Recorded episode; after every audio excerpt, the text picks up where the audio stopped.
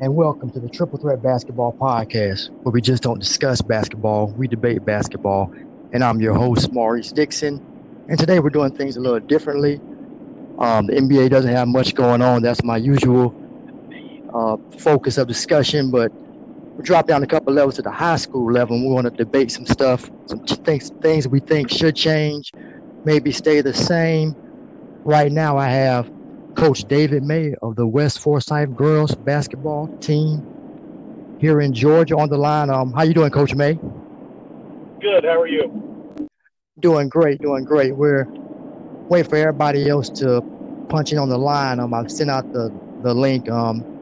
Shouldn't be too much longer. Coach Welsh and Coach Carden, along with Jay Hillsman, who does similar work to myself. But while we wait, Coach, how did the summer go for your girls as far as preparing for the upcoming season? Summer went great. You know, June is a really busy month with the team stuff. And then it was great in July. We had some girls playing some local stuff around Atlanta to get out and watch them play with different teams and just kind of sit back as a fan and enjoy watching them and see them improve on what they work at.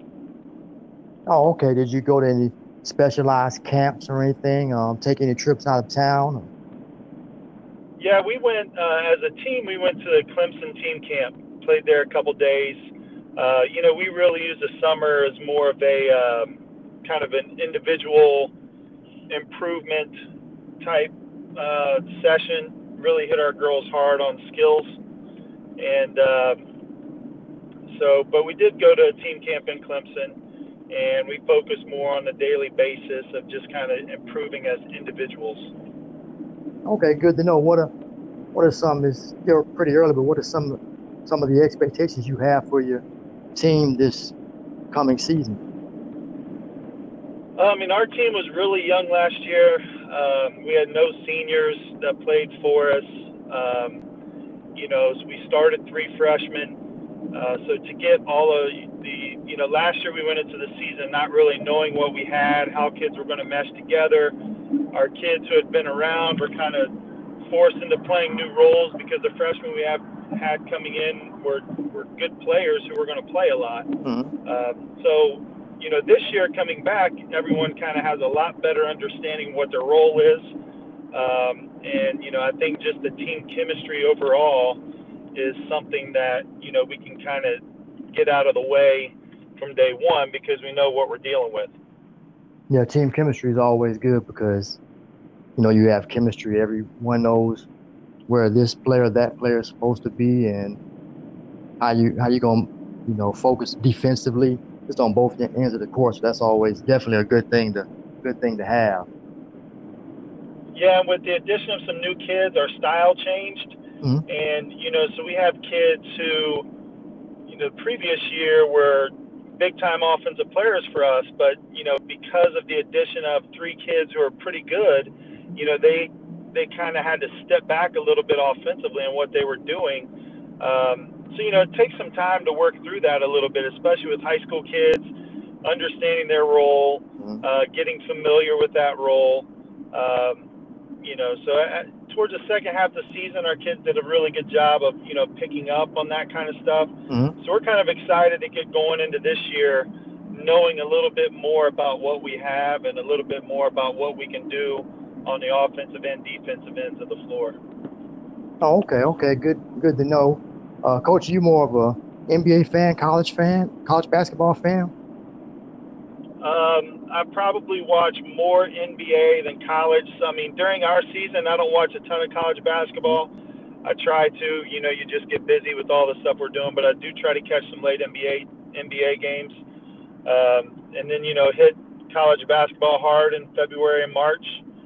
And then switch to the NBA. So I like both, but I would say I do prefer watching NBA over college. Oh, okay. A lot of movement in the NBA this offseason. Free agents just, you know, Kawhi Leonard going to the Clippers. Before that, Anthony Davis traded to the Lakers. You got people like Mike Conley going to Utah. Just a whole lot of Jimmy Butler going to Miami. A whole lot of movement what did you think of all the transactions and movement that have happened at that level of play?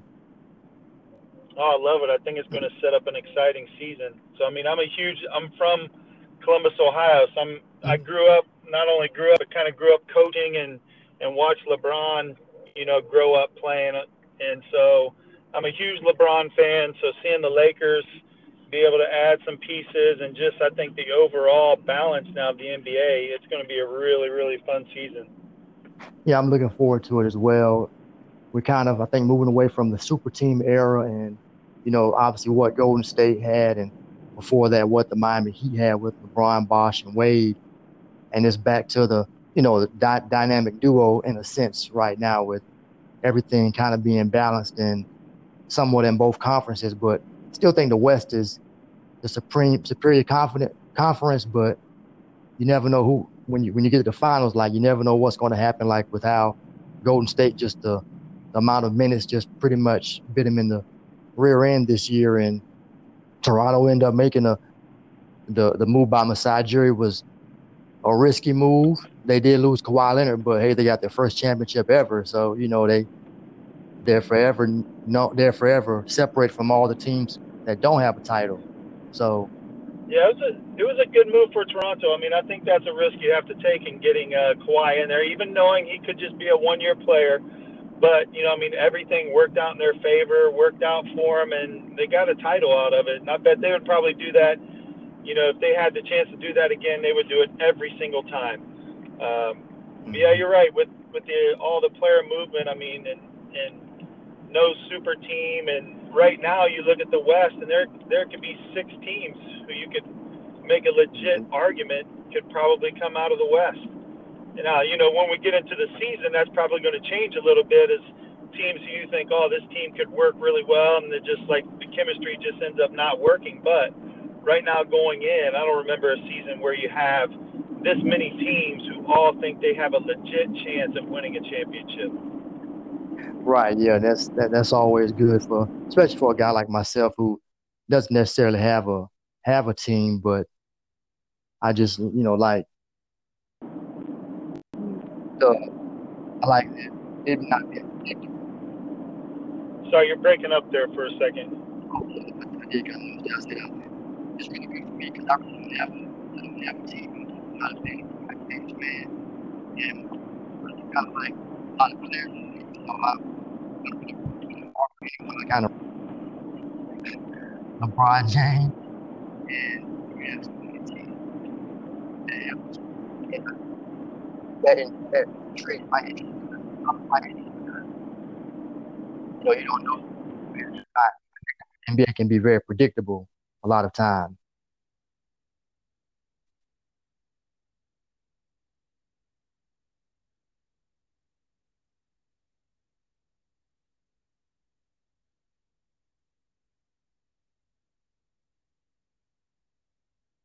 Are you still there, Coach?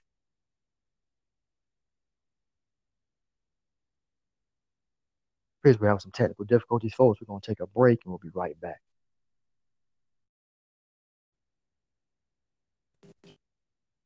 And we are back, folks. And now we have Coach Carden on the line. How's it going, Coach? Good. Maurice, how you doing? Doing great. We're trying to get everyone in. I was talking with Coach May for a while. It seemed like he was traveling, and he cut out. Okay. Coach Welsh should be joining us soon, I think. Like I heard him. Let me make sure he gets this next link. Okay. But while we wait on him, how does the off-season training go for your guys and everything? Well, Maurice, we've had a really good summer. Matter of fact, I just went up to the gym a little bit early because I had a kid, said, Coach, can I get in the gym? And so went up there and opened it for him and everything. And we got the Shooter's Nest coming in. I don't know if you know what that is. It's a group that has some bunch of guns set up in a big building and everything. We go over there and train with them sometimes and everything. But we've, I mean, we've done a ton of stuff this summer. You know, all my kids play AAU, so they were on the AAU circuit in July. But I think we played 32 games in June, which I made it 32 because that corresponds about how many you got to win a state championship. You can ask Rory about that. He knows that. No, but we did a lot this summer. Did a lot. What? Yeah, I got it. Looks like you're very proud. Like we have Coach Carden on the line as well right now, and Coach Welsh. So we're right. Yeah, we're here. We're ready to roll. I think we don't have Coach May, so we're waiting on Coach May to get back in. But okay. Yeah, folks, this is the Triple Threat Basketball Podcast, and we have Coach Carden on the line from the Sequoyah boys basketball team here in Georgia, and Coach Welsh, the two-time champion coach at Langston Hughes High School. Thank you guys so much for joining my podcast. How's it going today? All is well. No complaints. Excited about being here. Yeah, definitely. Likewise. Glad to have you. So we want to get right to the okay. Now we do have Coach May in with us as well, so we want to go ahead and get this started. Who's for a shot clock and who's not for a shot clock? Coach Welsh dropped out. Oh, he just did. Coach. Yeah, well, he probably. Oh no, he went. I see Coach May's in now. Yeah, I'm here. So while you two guys are on it, are you both for a shot clock or both not? Georgia. Coach May, you want to go first? You want me to? It doesn't matter. I mean, I am against the shot clock for high school kids. Okay, I am 100%. And I am for the shot clock. You know, it helps in development. I think it's more the reasons that, I mean, remember, USA is really the only one that doesn't play with a short clock in high school basketball. Just think it lends itself to more exciting games, more possessions, obviously. And you know, I'm a coach that likes to play very fast, and I'm one that plays fast slow, meaning that you know, we're going to play very fast. We're going to try to get a basket in 7 seconds. Get that? If not, you know, we're going to run our secondary break, and then if we don't have our secondary break, we're going to run our continuity offense and everything. So I'm very much for it, just because to be tried, I can't believe me of all people saying that. It takes a little bit of the coaching out of it because the kids have to learn to read, react, make decisions, probably even before the ball gets to them. So I'm very much for it. I really personally don't think it would really impact the game very much. No, I agree. Yeah, I agree. I don't think that, I mean, that's kind of one reason why I'm not against it. I mean, there are multiple reasons, but one reason is I really don't, I mean, first of all, what is the time period you're looking at? I mean, whether it be 30 seconds, 40 seconds, whatever, you know, I mean, as we're watching games and I'm watching, I mean, I'm a girls coach, so I watch our teams, I watch teams we scout, and then I'm watching varsity boys games that play after us. I don't know how many of those games that I've seen where possessions go into the 30 to 40 second range. So, you know, I guess the first thing would be, I don't know. I just don't know the impact it would have on the high school game. Well, as far as myself, go ahead, Coach Welsh. Yeah, one of the things I look at is I really don't think you will notice the impact of the shot clock really until the fourth quarter of games on the high school level. Yeah. I think it's not going to speed up the game. I don't think it's going to slow down the game.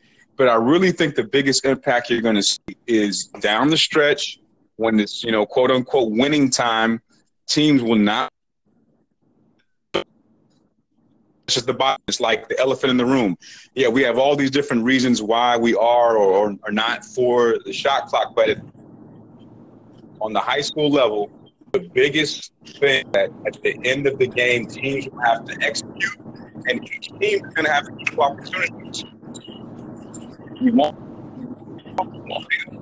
away. No, you're going to have to execute, and then you have to defend. in order to finish out a game versus playing four corners and holding the ball for 3-4 minutes at a time. It was just no rhythm. I mean, I think the game has evolved in place here in Georgia. We need that. We need to kind of get a line. Yeah, some trouble. Hold on, Coach. We have some trouble. Can you go ahead now?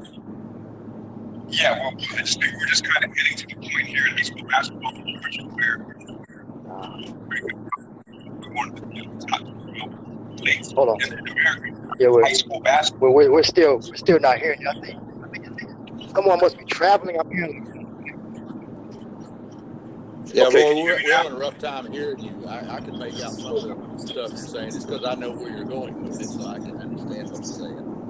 Yeah, I got a little bit. I mean, the gist of it, and you know, that is the thing of, you know, teams do that, and you know, I mean, we had a team in our region a few years ago, and we had a big girl who could not come out on the floor and guard people, and we knew that if it's a fourth quarter and we're down by a point, they're gonna bring the ball out and hold it, and yeah. You know, and I mean, we knew that going in, and I think you just have to prepare for that, and you have to prepare your team for that.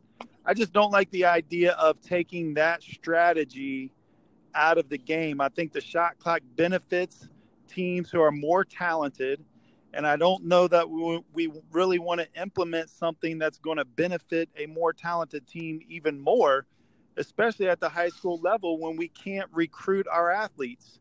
I don't know how fair that is at the high school level when, you know, schools are teams are playing with, you know, kids who live in their district or whatever.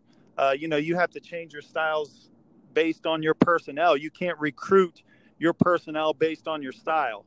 And I think adding that shot clock in there to take that, you know, part, that strategic part of the game away, I don't know that that's right to do at the high school level. One point. You still sound kind of distant. Yeah, you sound like you're in a tunnel. Wow. I don't know what it is. Jeez. Well, look. Here's everything that David is saying is very valid, you know. And the thing about it, I really wouldn't think you would even notice it a lot, but I've also heard some, you know, a lot of it depends on the time frame. You know, is it 30? Is it 35? Is it 45? You know, obviously, I think the 35-second shot clock would be good for high school. 30, in my opinion, would be better. We were able to play with that. David, I don't know if you got to see some of the games in the NCAA camp that Roy and I both were involved in and everything, and I was fortunate enough to get to play on two games with shot clocks, and to be truthful, I had a really good time preparing our kids for it, and the kids did a much better job adapting to it till I did. We were playing in our second game, and you know, the kids were more in tune to it than I was, you know, because there was one time I looked at them and says, hey, guys, just run your offense. Coach, we got a shot clock. And I said, yeah, you're right.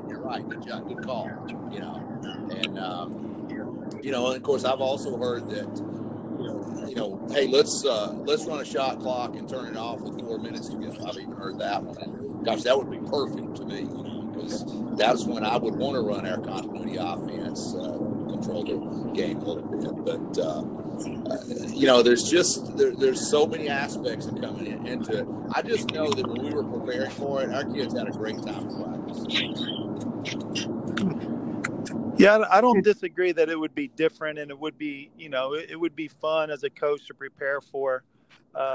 But, you know, I just, like I said, And I do agree, I don't think it would impact a big part of the game. I'm not a fan of ever changing the rules at the end of the game. You know, I think the rules the first quarter should be the same rules the fourth quarter.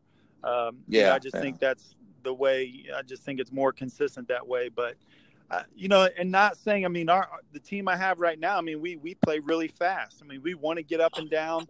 But, you know, for example, we're a smaller team. We have no post players. So if we're playing a bigger team who can't guard us when we space the floor out man-to-man, well, they just want to sit back in a zone. Well, a shot clock is going to reward that team because they're not going to have to come out of that zone and come out and play us man-to-man. But that may be the only weapon we have against playing a much bigger team like that. And, you know, where I can't just go out and bring in a couple big kids and recruit them, I have to fit the style of my players. And, you know, right now I can pull it out and make them try to come play me man-to-man. So I can kind of exploit some of their weaknesses defensively by making them spread out on the floor. Just like when they're in the half-court offense, they can exploit some of my weaknesses of not having any post players.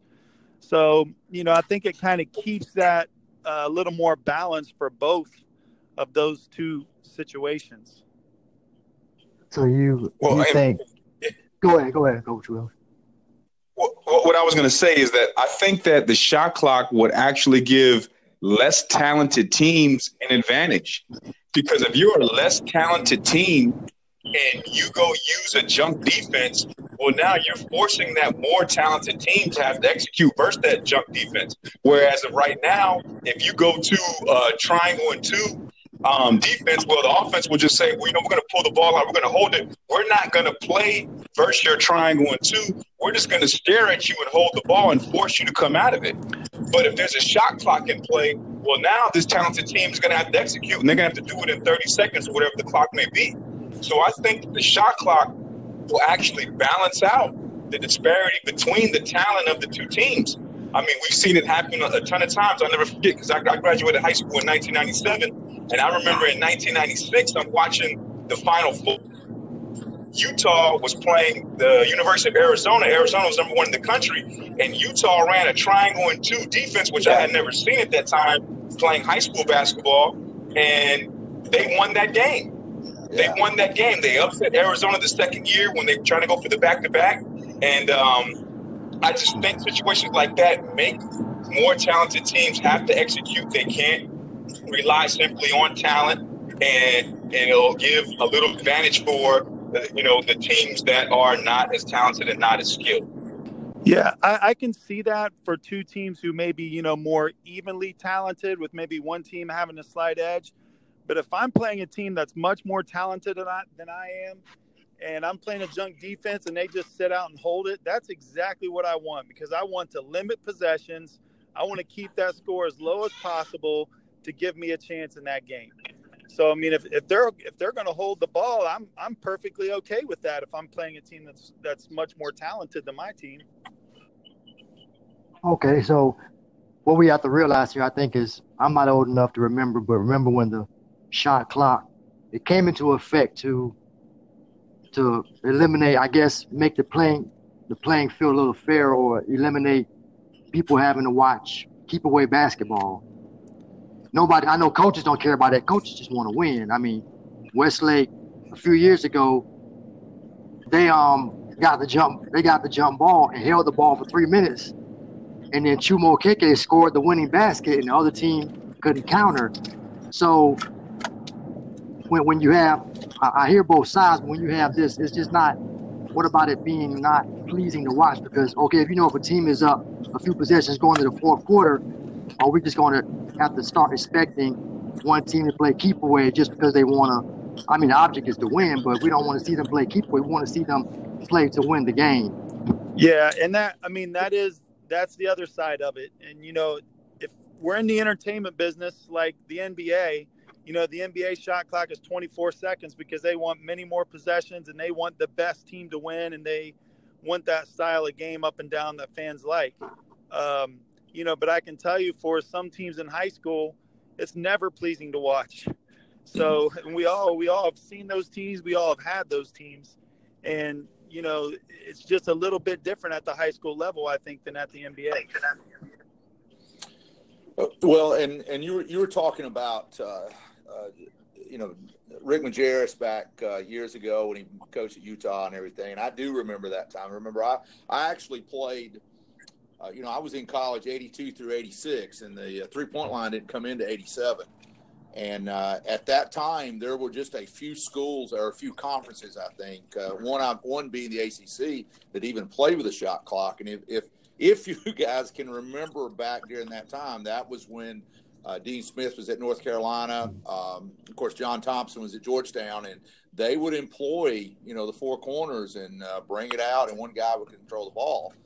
And I always said, I don't understand why they were allowed to do that, because it looks like to me that, you know, go put some pressure on them defensively. Now, I know we're talking about a big disparity in talent, David, so it's counter to what you were talking about with maybe high school girls and some high school boys.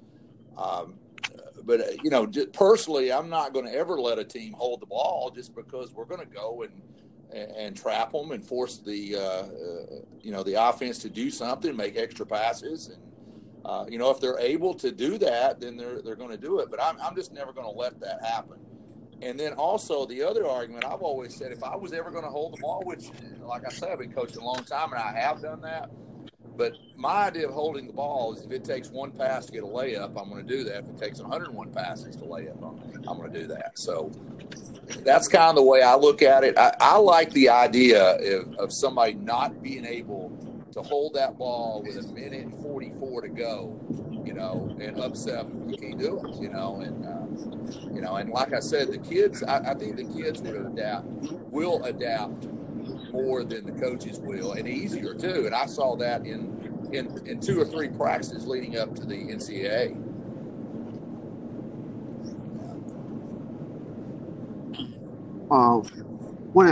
Let me throw this question out here for you guys, for you, Coach. I'm sorry, Coach. Coach May, do you think a shot clock will make the game more reckless? No, I don't think a shot clock will make the game more reckless. I mean, you know, it is.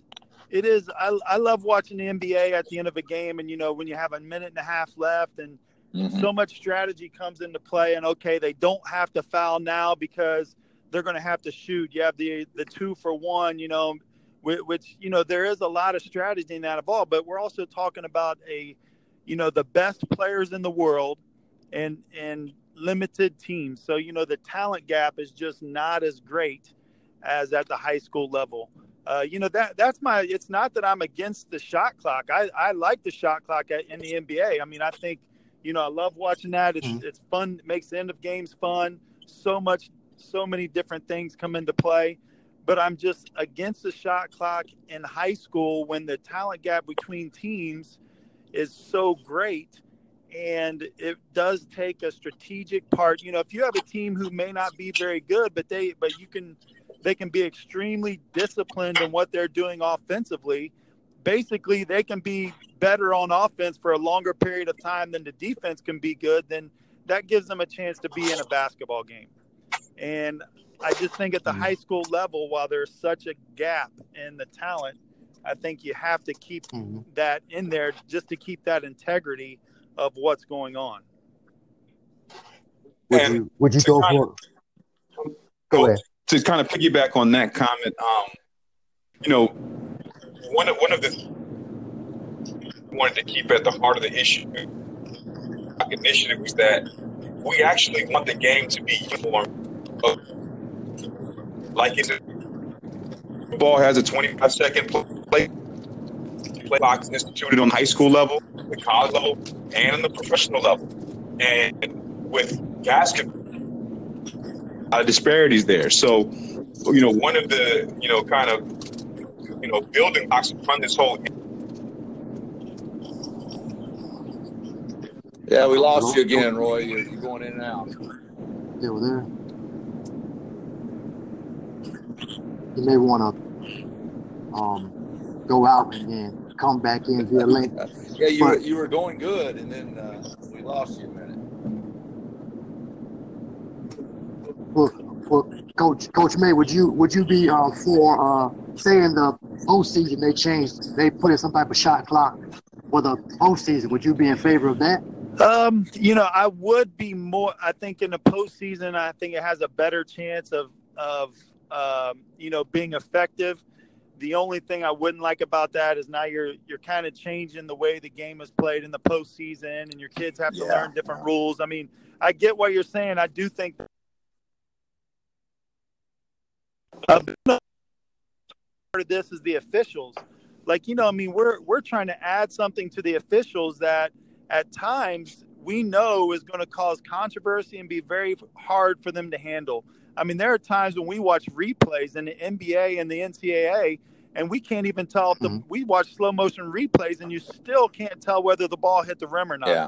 Yeah. So you're putting, you know, once again, you're putting a crunch time decision in the hands of officials. And there are going to be times when that's just going to be bad. You know, when an official has to decide, you know, a team gets an offensive rebound. Well, how much time do they have to shoot? Did it hit the rim or did it not hit the rim? You know, you're going to leave that up to someone sitting at half court who works at that school. You know, I just think once again you're putting a lot of emphasis on something that, you know, does not have that big of an effect on the game, and you're going to put it in the hands of officials and let them create, not that they're doing it on purpose, but there's just going to be times where they can't tell whether that ball hits the rim or doesn't hit the rim. And the person at the scorer's table is not going to be able to tell either. And it just creates a whole nother area where we can add controversy to the game and give more power to officials to influence the outcome of a game. Which sounds like another whole podcast. We can start getting on officials about that. So. But I'm not speaking negative about officiating. I'm just saying, there's no way you can add the shot clock and not say that it's not going to impact officiating. I doubt officials would want that at all. I mean, they might. I don't know, but I just think that makes their job a whole lot harder, and the job is already hard enough. Yeah, that's a good point. You know, that's a really good point about officials and everything. But again, I don't think we really have control over that one. You know, it's one of those things. If Georgia High School would have voted in there, like, you know, there are, I think, 5 states or maybe 8 states that implement this and everything. They sing the praises of it and everything. I think you just adapt. And here's the thing about it, David. I think it's coming. You know, I don't know when. I don't know. You know, like I say, I'm getting ready to start my 34th year. I don't really know how much longer I'm going, but I really hope I'm still around for when it does implement it, because, again, I want to I think it's a lot of fun to coach in. I think the kids will but, yeah, all the points you brought up are very valid, you know. But I think it is going to make the game more exciting. It's going to make you as a coach really have to rep that stuff. Okay, you're going to have to really rep your kids on what to do in the early offense, what to do in the middle part of the offense, and what to do in the late shot clock. I mean, that's the 3 phases of the shot clock. Yeah, and that's another reason why I don't like it, is because at the high school level we're still trying to develop kids, and that's going to take more practice time away from skill development. And I'm going to have to spend more time into, you know, coaching to the shot clock. And, you know, I mean, I'm a big guy.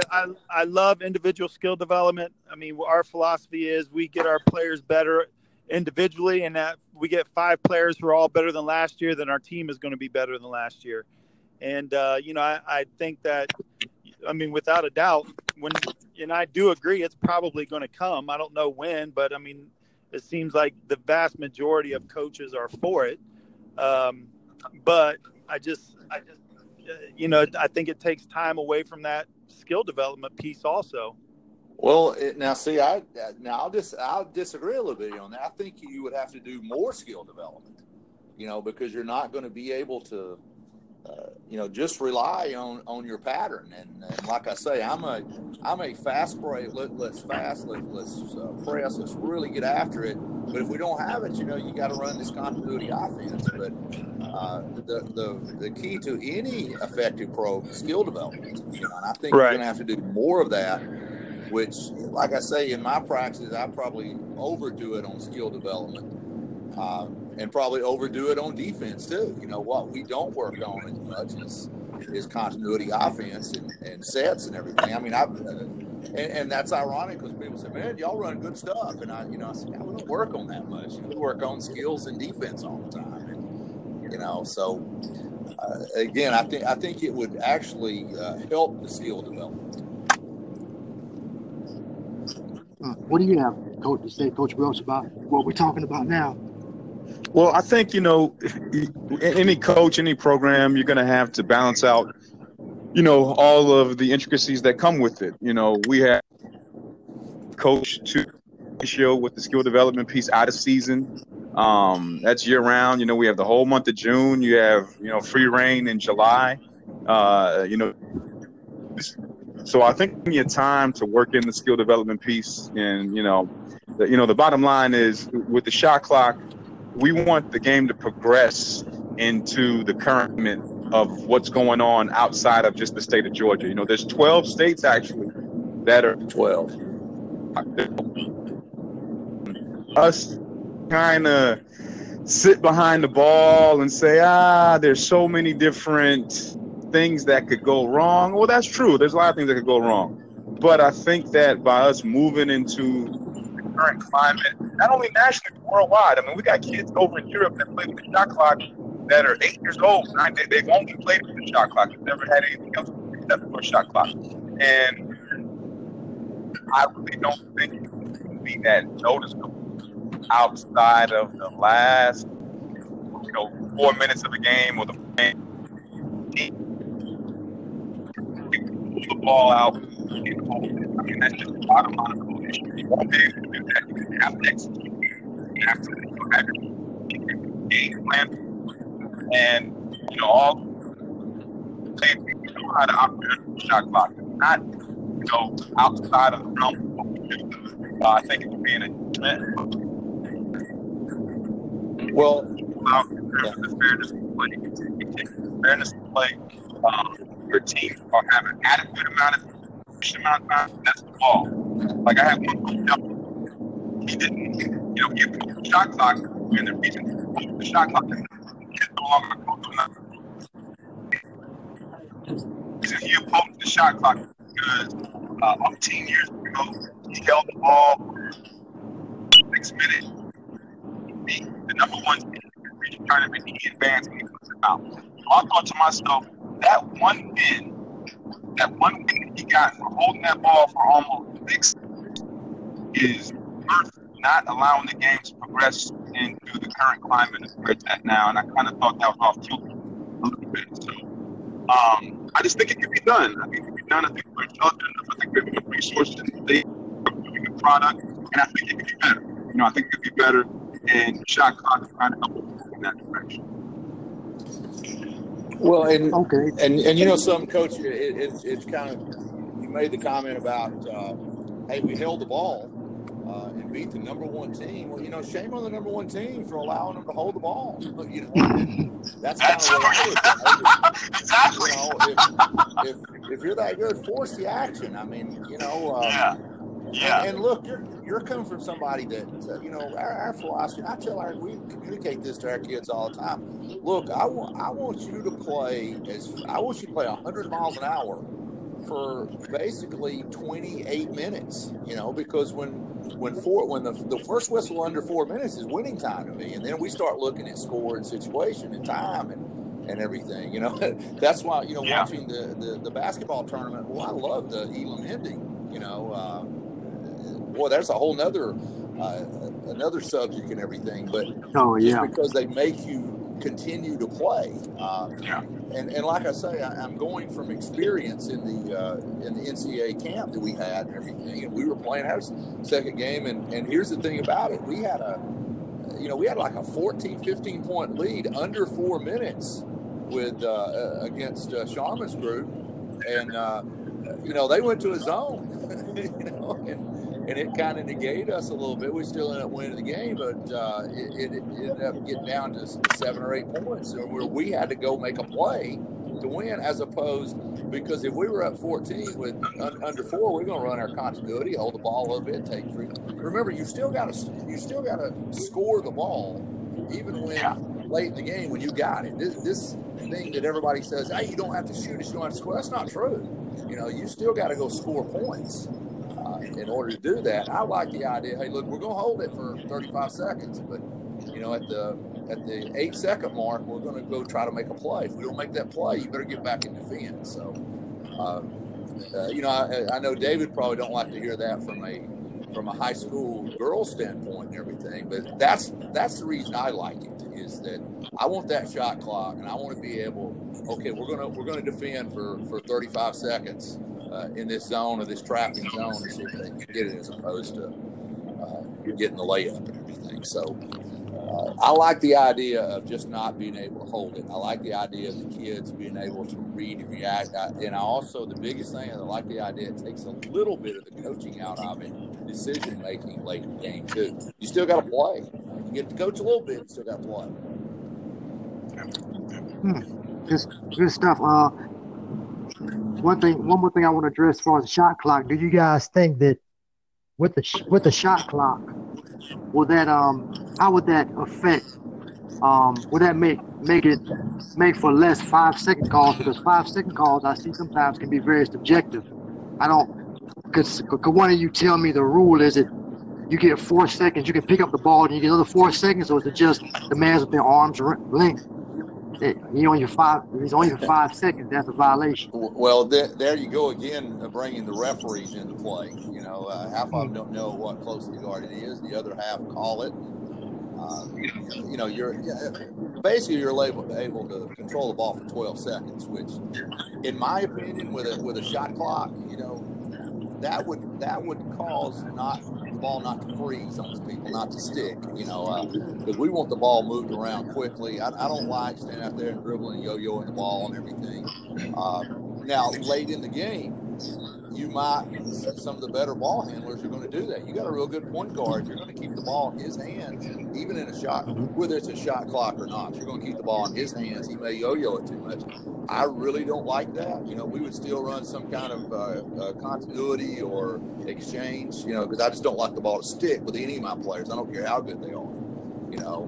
But I do want the ball in the hands of my best player in a late shot clock, you know, whether it's an isolation or whether it's, you know, some type of continuity, a pin down, you know, a floppy set, whatever it is, we're going to run things. And, you know, that's one of the reasons I don't know. And I'm sure you other coaches do it too.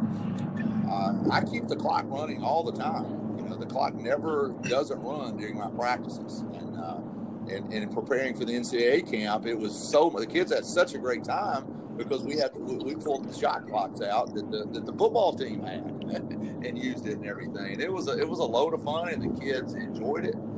And I felt like they got better. And when it came that situation in the game, we were able to do it. They adapted to it much better than I did. Because like I say, I made a mistake one time, just saying, well, hey, run your stuff. Coach, you're only 8 seconds left. We can't. Hey, good shot. You know, that's what I ended up telling the kid. It was my point guard. I just thought, how sharp is this kid?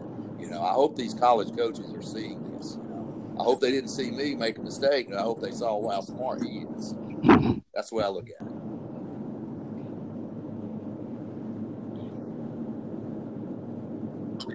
Okay, anyone else want to respond to the question? Or?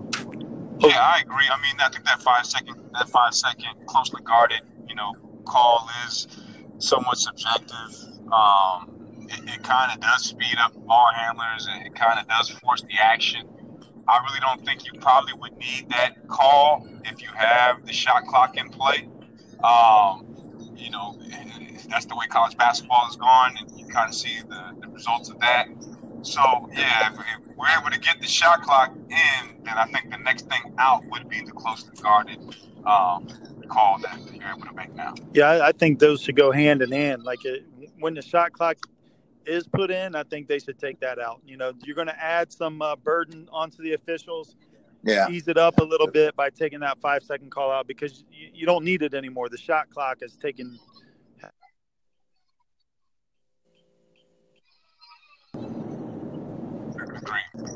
Yeah, I agree with that. That is very good, valid points. Very good. What was that point again, Coach? I'm sorry, I missed it. The line was weird. He was just talking about taking. If you're going to put the shot clock in, you would take, and the officials are going to have the burden of you know, keep an eye on that and everything. They should take off one of the things they do, because it's so subjective on the 6-foot closely guarded or 5-foot closely guarded or their hands out. So it would probably be taken away if that comes about. You know, who knows? But I think that would be a good strategy for officials to have and everything. You know, remember, if that comes, it would give them a little bit, one less thing to worry about. It would. So late, I played a little high school basketball, not at the level of some of you guys players, anything like that. But when I just think about the end of a game and you have to try to get a 5-second call late in the fourth quarter, that just seems extremely hard. Is there? I don't want to make excuses for conditioning or anything, but I feel like that's where I feel like the shot clock would help, as opposed to doing something that's just so strenuous to try to get a 5-second call if you're not trapping. And the team is just going to run the clock out on you. Yeah, well, I think that's one of the most difficult things to do. Yeah, I think that's where you go to trapping. You know, if you're just trying to get a 5-second call, but a lot of it goes back to, you know, if you're in a shot clock, you're going to try to pressure them and trap them and move. You know, I just don't think you're just going to allow them to run it out. But again, it goes back to your situation. You know, think about it. You're down 6, you know, with 1:15 to go. You know, look, I know I'm going to get 2 more possessions, maybe 3. And, you know, the kids are going to have to know, hey, we can actually go back and stand in a zone as opposed to trapping you, because you're going to have to give us a possession, you know. Whereas if you're up 6 with 1:15 to go, we're holding the ball, and you're going to have to come foul us, you know. I think there's a lot of different strategies you can go. Remember, if we're down, so you can still go foul and put them on the line and try to make them miss that and everything. You don't have to wait. There's a lot of different scenarios you can do to come back to win a game, and also different scenarios you can do when you're ahead.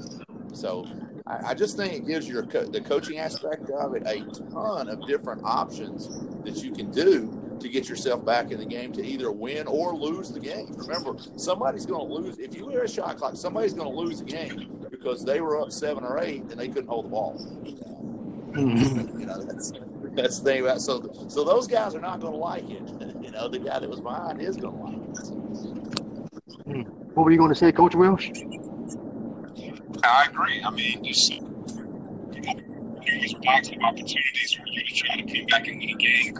You know, instead of filing under 1:15 left when you're down by 6, you're going to get many opportunities to score against stops, no matter how you slice it, if there's a shot clock in play.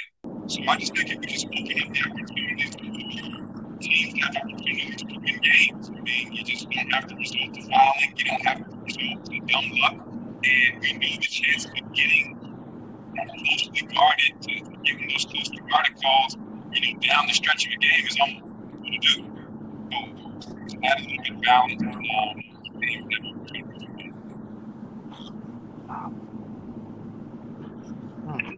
Okay. What was that? Yeah, I didn't catch much of that. Sorry. Yeah, it was this app sometimes acts up. Coach Welsh, we have having a little trouble hearing you. I don't know what's going on. I apologize. Jeez. But what I maybe we get Coach Welsh back in. But what I do want to shift gears to here is something else. I know you guys talk a lot about putting the onus on decisions on the officials, but as I asked some questions last year, I know Coach Welsh was a big advocate of a charge block circle, because that can impact the game greatly anyway, even though officials are a part of the game. They're going to make mistakes. They're human just like everyone else. But you dunk on a guy, he's under the basket, they're going to give him the and one. You lay it up, it's going to be a block. Yeah. There's no consistency. So a guy floats the ball and a guy slides over in front of him, it's going to be a charge. And the ball's gone. He's just trying to come down this landing space. So with a charge block circle, I think you can eliminate a lot of that stuff, and it shouldn't become too much of an issue of, was it full in the line, or maybe you'll have that, but we'll have a clearer understanding of who the foul is on. How do you feel about it, Coach Welsh? Yeah, well, I think it would actually make the game easier to officiate. I mean, the officials are accustomed to using the line for various calls. If you're standing out of bounds and you're making an inbounds pass, and if you step on that out of bounds line, guess what? It's going to be called, and you end up missing that ball. So I think if you had a block charge circle in there, you know, for that player control foul, it would make it easy to officiate whether or not it's a charge, whether or not it's a block. And the bottom line is player safety. Players should have the ability to come down without landing on people and still be able to, you know, not be called for a violation. You know, something with that. So if you protect shooters, shooters are allowed to shoot a three-point shot and hit the ground. Underneath them, if they're shooting a three-point shot, it's going to be called a foul. It should be the same way underneath the basket. And you already left the ground, and they can shot at the should come down and be able to hit the ground without landing on someone.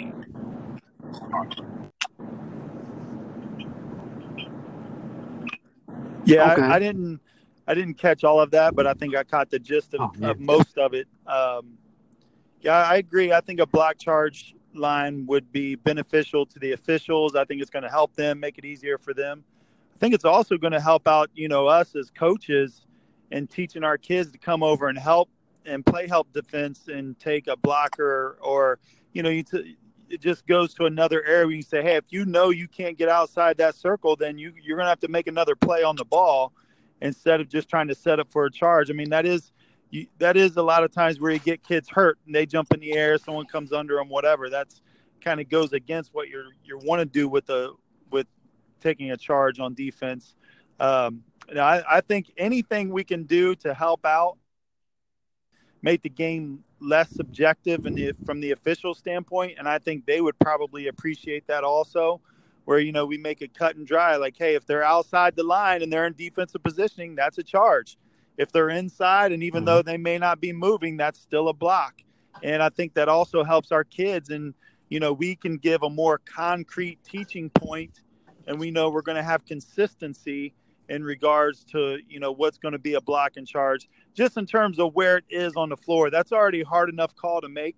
But if you can kind of eliminate one aspect of that and where it's at on the floor, then that makes it easier for officials and players, I think, without a doubt. Yeah, I think we're all in agreement on that and everything. You know, anything we can do to make something easier for the officials, we probably need to do that. That's such a tough call. And, you know, so I agree. I mean, that's another way of having a concrete spot on the floor to teach kids, hey, you got to be outside of this to be able to take this charge and everything. Other than that, you better be trying to block shots or eliminate the bucket or the shot and everything. You know, I mean, I think we're all in agreement on that. And I do hope this comes. You know, I hope this is one that comes. And, you know, it's just something else we'll have to put on the floor and everything. But I'm neutral on it. You know, I hope it does come. Yeah, I'll be happy for that one because we'll be able to, you know, kind of teach that a little bit better. It gives us a concrete teaching point on that. So I hope that does come about. You know, I'm all for that. I think we all are. Okay. Was there anything else you guys want to see the GHSA implement as far as, you know, to see, I mean, anything change for the better? Oh, well, Maurice, don't get me started here. Again, remember, I've seen it for a long, long time. You know, and I will say that the number one thing, I think just what David alluded to earlier, you know, we don't have an opportunity to recruit our players. You know, we're not supposed to be recruiting kids. You know, we all know it goes on. We all know it happens. The biggest thing I would like to be able to do is be able to coach my kids in the off season. Remember, I was in Florida for 10 years, and in Florida, they're allowed to coach your high school kids. You can have them on an AAU team. You can coach them all. You know, you just there's a few little restrictions you have. You can't, you know, you can't be called your high school team. You can't wear your high school colors. You can identify with them, but you can coach those kids. Now, when I was at Clearwater High School, I went a little bit overboard with that. I know from the time that the season ended until the season started again, we played 125 games, and it was way, way too much. That's what I would like to see is Georgia High School allow high school coaches to coach AAU teams of their players only. If they didn't want to do it, just like in Florida, if they didn't want to do it, they don't do it. It's okay. But I think being with your players, I think you're able to forge that relationship, and I don't think the movement would be quite as big. Might be, but I don't think it would be based on what I've been able to, over the years, what I've been able to ascertain about having that relationship with your players. So more time with your kids is what I wish Georgia High School would allow. Heck with 4-on-1s, we do them because we're allowed to do them and everything, but I'd like to be able to coach my kids, or at least have some time to coach my kids. Okay. Now remember, Maurice, and some coaches, I don't really want to do that and everything. I want my kids away from me, and some coaches would be that way, and that's fine too. I just don't put it this way. I had the opportunity to, a lot of my coaches or a lot of my players are being recruited by some of the colleges after the NCAA tournament. And I hope this doesn't offend anybody, but I said, look, don't really judge them on how they play with their AAU team. They play a lot different than they play with me. And that was very evident when they played. Now, our kids play different when they play for me as opposed to they play for their AAU team. That's the reason I would like more time. I would like more time. And college coaches in our tournament, and Roy will back me up on this. Every single college coach say, I love being able to see the kids with their high school team. And that was evidence of us. That we can take back to Georgia High School and say, look, we need more time with our kids. We need to be able to interact with them more in the off season than what we are. Because, we all lose kids. We've all lost kids to somebody else, and mainly because somebody else had more access to them. Yeah, there's another one, which I think would segue into our next one of what we're going to talk about, do we put our high school kids playing too many minutes?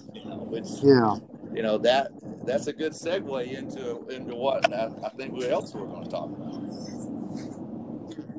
Yeah, it is. It is. I've been just from what I've some other debate shows I've come across, that they're kids specialize in playing one sport now, and the minutes are racking up. So by the time the big name guys get to the league, they've already put so much trail on the tires that then you got this whole thing with the NBA trickle down, this load management where people are resting and they're 2 and 3 years in the league. I mean, nobody wants to buy a ticket and go see LeBron James on the bench. Yeah, it's kind of like, like Coach said, you want to spend more time with your players. You want to have the ability to be with them year round. But then again, you still, want to keep some of that tread off those tires and not have them playing as many games. So, just trying to find that balance and trying to find the formula that works for your program, because everybody's program is uniquely different in terms of what you do and how you do it, and your relationships you have with your players and your parents, because they're. So, it's tough. It's tough to kind of to balance that out. I mean, I'll be honest with you. Totally okay with not coaching guys in July, kind of venturing out and kind of exploring and hearing some different voices.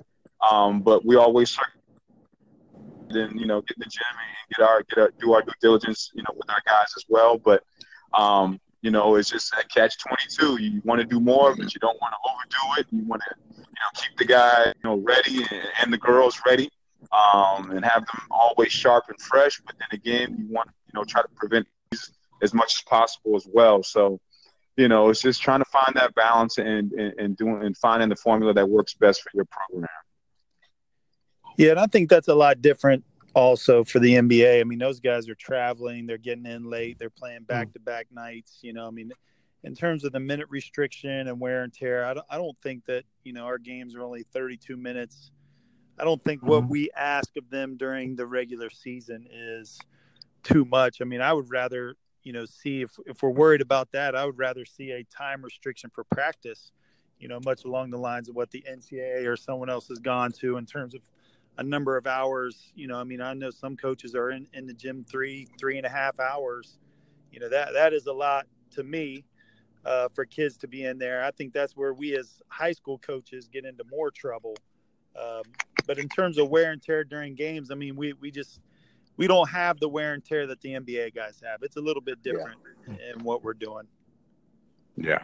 Yeah, that's a great point. I do wish Georgia High School would put a restriction on that because, and I'm saying that being, and I'm a practicing fool. You know, I practice our kids too much and I really, really have to be careful after Christmas, you know, and I make myself give them times off. I make myself go 1 hour, and I will put time on the clock and say, we are done at this point, you know, and I have to do that, or I know I'll keep them in the gym 3 hours. And like I say, even in the summer, we do a lot during the summer, and I really try to condense that.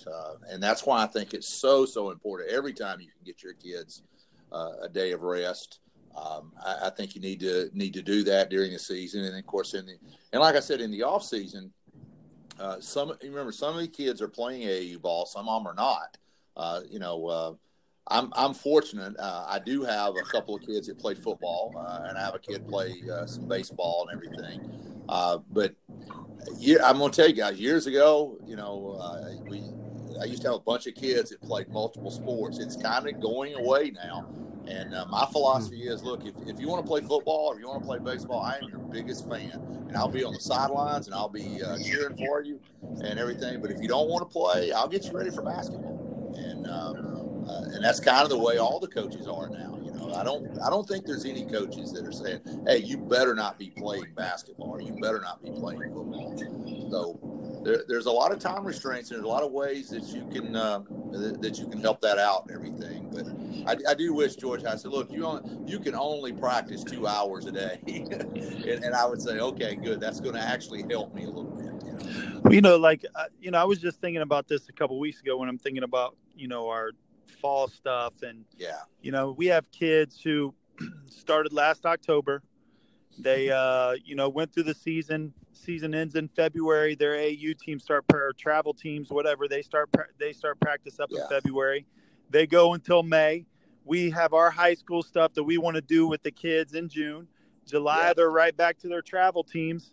And, you know, then they finish travel end of July, and all of a sudden we start school again, and we're talking about fall leagues. Yeah. And, you know, so there really is no time there when you think about the year as a whole. I mean, our kids are doing a lot, and, you know, they don't want to miss out because they feel if they miss out, they're going to miss out on playing time. And not all kids are made differently. You know, at the collegiate level, all of those kids are there to play basketball. You know, we rely on kids who are not full-time basketball kids. Yeah. You know, so it does, like, you know, like Coach said earlier, each program is uniquely different. And, you know, I think that's, you know, that makes it interesting, and all the coaches are going to do some different stuff in regards to that. But it does, you know, when you look at the year as a whole, some of those kids are playing a lot of basketball. Yeah. Yeah, I agree totally. That's I mean, what to see just when you say that, you do fall leagues, and you got the regular season, and doing AAU as soon as regular season's over.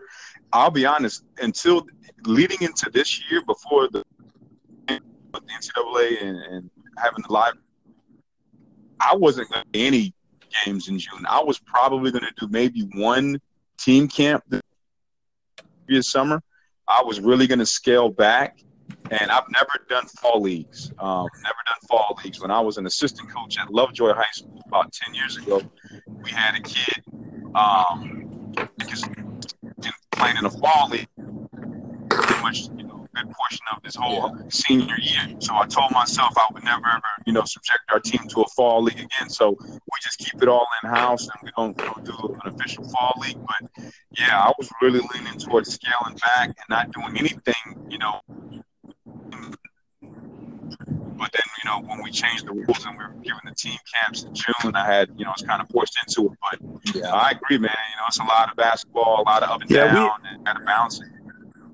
Yeah, we're the same way. We only did one team camp this year just for that reason. I mean, it's there's a lot of stuff. I'd rather focus on individual skill stuff when we get in the summer. And I know, you know, and there are different philosophies, and there's coaches win all different ways. So I'm not saying one way is right, one way is wrong. It's just my – I know some coaches will play 30, 40 games in the summer, and they hit the team stuff really hard in the summer. And, you know, those coaches may take, you know, fall league off. We've been in and out of fall league. We'll play one year, not play the next year, maybe not play for a couple years. I just kind of, for us, it just kind of depends on, you know, the state of our team and our players and what's going on around it. I'm not a big fan of it because I do think they need time off. But then, you know, sometimes as a coach, you just get caught up in, well, you know, everyone else is doing this. What happens if we don't? And then then parents catch wind of it. You know, well, those teams are playing fall league and you're not playing fall league. Well, why aren't you guys? And, you know, unfortunately, that's kind of the nature of our business. You know, I come from Ohio and been in Georgia for 7 years. And when I was in Ohio, it was, you know, we had 10 days of instruction in the summer. That's all we were allowed as a coach is 10 days. So if you went to a team camp for 2 days, that counted as 2 days. If you had a practice, that counted as one of your days. And, you know, when I came down here, it's like, oh, man, we have free reign in the summer. That's great. And I kind of quickly went against that because I realized as a coach, we're all ultra competitive. And so we want our kids working just as hard as anyone else. I'm to the point now where, you know, I didn't think basketball in Ohio was any different in terms of the level of, you know, play that was on the floor. I mean, the athletes are a little bit different, but in terms of, you know, the basketball level was not any different. They had 10 days. So I'm kind of going back to that mentality like, hey, you know, we should probably scale back and put a limit on what we can do in the summertime. You know, those kids can get enough into everything else they're doing around the rest of the season that they don't need us as coaches saying, hey, I mean, I'm sure all of you guys are the same way. Your June calendar is booked full.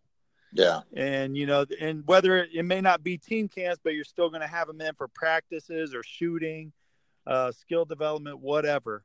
And, you know, it's a lot to ask of kids who, you know, you want to encourage them to play other sports. You know, we have kids who, as well as you guys do, I'm sure, you know, are high in the academic stuff and pushing that. They don't have a big break from that. And it's a lot to ask for a 16, 17, 18-year-old brain.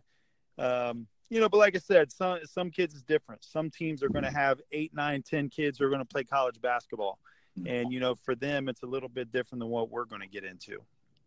Yeah. So is fall league the same? Is that AAU? No, fall leagues are played with your high school teams, but with a different coach. As a coach, I can't coach my fall league team.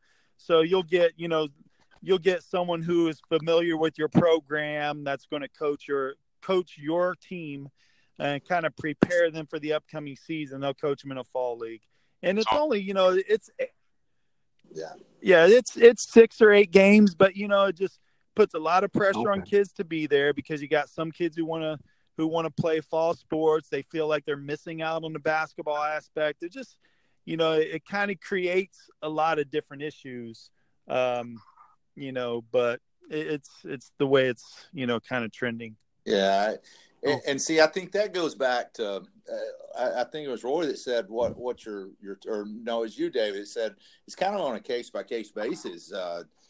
If I have a team that probably needs to be in the gym a little bit more and they want to play, and I've got kids that want to play volley, and I'll tell you about our situation at Sequoyah. Here's the deal.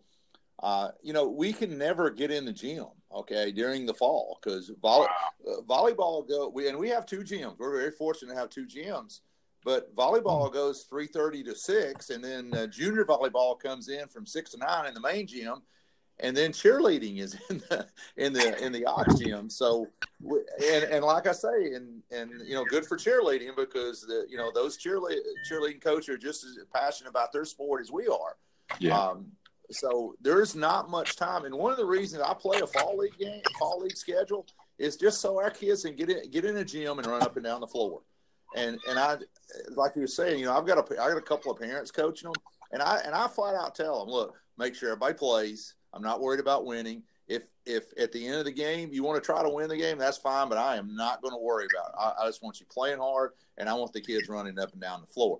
Now, does that lend itself to somebody getting hurt? Absolutely it does, you know, and I worry about that. But that's the big thing is as our kids are begging to get in the gym, and because we can really never get in the gym, you know, and I'm like everybody, I'll do the 4-on-1s, and there's sometimes I'll roll a basketball out and let them play. But they don't, you know, they don't get a lot of time in the gym. Maybe other schools do, and they don't have the other things that we do. So that's one of the reasons we play a fall league schedule, because I've been kind of looking even on Twitter about how there's lots of, no, we're not doing any fall league. We're not even going to take a chance, not even, you know, so I understand that too. And you know, so that's kind of my take on it. That's what I tell everybody. Hey, we're in a fall league just so they can play a little bit, run up and down the floor like a scrimmage, you know. Yeah. Without any constraints, without the coach. See, remember, we're not over there, so it's not like we can get on to them or anything, you know. Interesting stuff. So it's not as bad. It seems like what I'm hearing about AAU is that they can play 4 games a day and in these tournaments is that no, true? I don't think that's true. Yeah, that's like 2 or 3 though. That, yeah, sometimes I mean 2 is the normal. Yeah. Okay. You know, so I guess on rare occasion maybe they would play 3 if their coach says, "Hey, yeah, let's pick up another game or something." Typically, you would only get scheduled for 2. Now the team camps that you know that were you know you would have played 3, 4 of those games in a day, and you know you would go down to a place like, and you would play over a 2.5 day period. You may play 7, 8, 9 games. That's we tried to get away from that stuff because that playing 4 games in the team camps in a day or whatever. I mean that lends itself to injuries. It's just opening yourself up for that. But I think team camps are kind of getting away from that. We went to Clemson this year and we played 2 games a day and that was it. And, that's a good amount, I think, for the kids. That's not too taxing. You get a lot of basketball in and you're not on the borderline of creating a bad situation where a kid could get injured because they're too tired and should not be playing. Yeah. I think that goes back to what the depth is of your team. I know for most of the summer I had, 13 players that showed up most of the time. And there were quite a few times I would say, look, you guys are not playing. I'm just playing this group and everything. So a lot of it goes back to how many kids you're taking and everything. But I used to be one that played way too many games at camps and some, but I've scaled back too. 3 would be the absolute most I would ever play. And I like 2 better, especially – in the afternoon or something. If you're at a place all day long, like a camp at Clemson or someplace like that, I could see playing 3 as long as it's, 1 in the morning, 1 in the afternoon, 1 in the evening, and there's enough recovery time. And you're kind of depth. If you're out there trying to win every single game in the summer by playing your top 6, again, that's up to you on what you should do on that. But I think that, and if I'm not mistaken, doesn't the NCAA have a rule that you can only play, 3, and it has to be a certain amount of time in between that? I know at one time they were talking about that.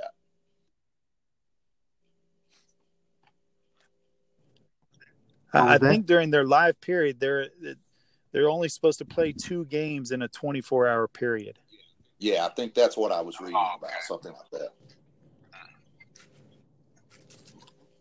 Okay, that's good stuff there, coaches. I'll start with you, Coach Welsh. Any final words as we get ready to close the show out here? No, just ready to get back to work. Well, I'm not sure if I'm fully ready, but it's coming whether we want it or not. Be here in a couple of weeks. And, hey, just hit the ground running. And coaches and everybody that's around the state. And look forward to having you guys come out and check a Langston Hughes game if you get the opportunity to. Okay. What about you, Coach May? Final thoughts? Hey, I really enjoyed this. I thank these guys for the opportunity. It was really fun to talk about some of that stuff. And, yeah, we got kids in this week, this Thursday. So we're right back at it. Lucky you. Yeah. Hey, good luck. I want to wish these guys good luck, too, as they go through their season. Definitely. Yeah.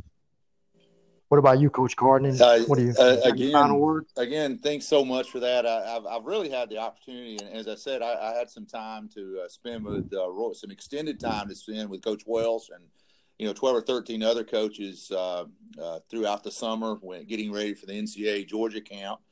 And Coach Welsh and I have got a unique relationship in that the first game I ever coached at Sequoyah High School, I think we played them at Langston Hughes on a Tuesday night, and I think we might have scored 26. That's the year they won the state championship.